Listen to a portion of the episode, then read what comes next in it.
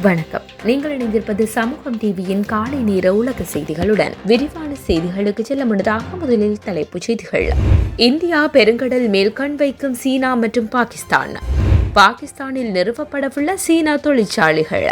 சர்வதேச கடன் வழங்குனர்களிடம் கையேந்துகின்றது பாகிஸ்தான். அமெரிக்கா மற்றும் ஈரானுக்கு இடையில் அதிகரிக்கும் பதற்றம் தென்னாப்பிரிக்க தலைநகருக்கு அண்மையில் துப்பாக்கி சூடு பலர் மரணம். ஈரான் அமெரிக்காவிற்கு பாரிய அச்சுறுத்தலை விளைவிக்கும் ஒரு நாடாக மாறி வருவதாக சர்வதேச செய்திகள் தெரிவிக்கின்றன. ஈரானின் அணு உற்பத்தி காரணமாக அமெரிக்க பொருளாதார தடையினை ஈரான் மீது விதித்திருந்தது. பொருளாதார தடையினால் கோபமடைந்த ஈரான் யுரேனியம் உற்பத்தியை ஆரம்பித்திருந்தது. இந்நிலையில் அமெரிக்கா ஈரான் வெளியுறவு அமைச்சர் ஒசைன் அமீர் அப்துல்லாயின் அவர்களை சந்திக்க இரண்டு நாட்கள் பயணம் ஒன்றை ஏற்பாடு செய்திருந்த நிலையில் ஈரான் மேற்படி சந்திப்பு குறித்து அதிக ஆர்வம் காட்டவில்லை என செய்திகள் தெரிவிக்கின்றன. இந்த அறிவிப்பு குறித்து கருத்து வெளியிட்டுள்ள ஈரான் வெளியுறவு அமைச்சர் அமெரிக்காவின் ராஜதந்திர நகர்வு குறித்து நாம் விழிப்பாக இருக்கின்றோம். அமெரிக்கா அம்முடன் என்ன பேசப் போகின்றார்கள் என்பது எமக்கு தெரிந்துவிட்டது. இந்த சந்திப்பில் எமக்கு எந்தவித நன்மையும் கிட்டப்போவதில்லை என அவர் தெரிவித்திருக்கின்றார். இந்த நிலை தொடரும் பட்சத்தில் அமெரிக்கா மற்றும் ஈரானுக்கு இடையில் போரொன்று வெடிக்கும் வாய்ப்புகள் இருப்பதாக சர்வதேச செய்திகள் தெரிவிக்கின்றன. பாகிஸ்தானின் பொருளாதாரம் மேலும் வீழ்ச்சியடைந்து கொண்டு செல்லுகின்ற நிலையில் சர்வதேச அமைப்பு அமைப்புகள் தமது உதவிகளை தாமதப்படுத்தி வருகின்றன. இந்த சூழலில் பாகிஸ்தான் சர்வதேச தனியார் கடல் வழங்குனர்களை தேடி வருவதாக பாகிஸ்தான் செய்திகள் தெரிவிக்கின்றன.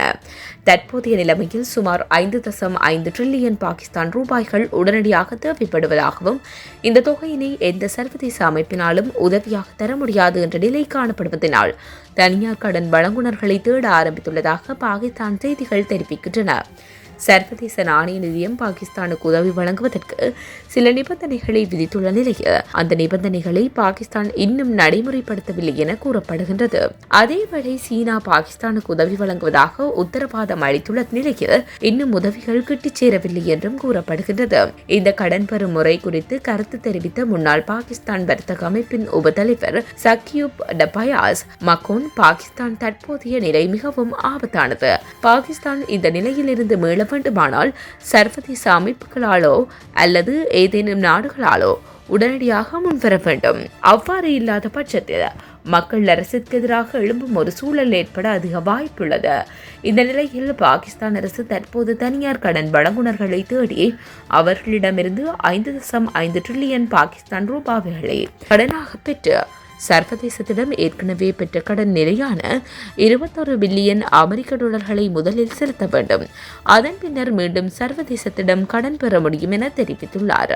உலகில் தற்போது காணப்பட்டு வரும் பொருளாதார தழுவல் மற்றும் ஸ்திரமற்ற தன்மை காரணமாக பல நாடுகள் பொருளாதார வீழ்ச்சியை சந்தித்துக் கொண்டிருக்கின்றன. இந்த நிலையில் சீனா தனது உற்பத்தி பொருளாதாரத்தை பலப்படுத்தும் முயற்சிகளில் தற்போது ஈடுபட்டு வருவதாக சர்வதேச செய்திகள் தெரிவிக்கின்றன. அண்மையில் சீனாவின் உற்பத்திகளை அமெரிக்கா உட்பட சில ஐரோப்பிய நாடுகள் முற்றாக தடை செய்திருந்தன. இந்த தடையினால் பங்களாதேஷின் ஆடை உற்பத்தி மற்றும் ஏற்றுமதி வெகுவாக பாதிக்கப்பட்டிருந்தது. ஏனெனில் பங்களாதேஷ் தனது ஆடை உற்பத்திக்கான மூலப்பொருட்களை சீனாவிலிருந்தே பெற்றுக்கொள்கின்றது.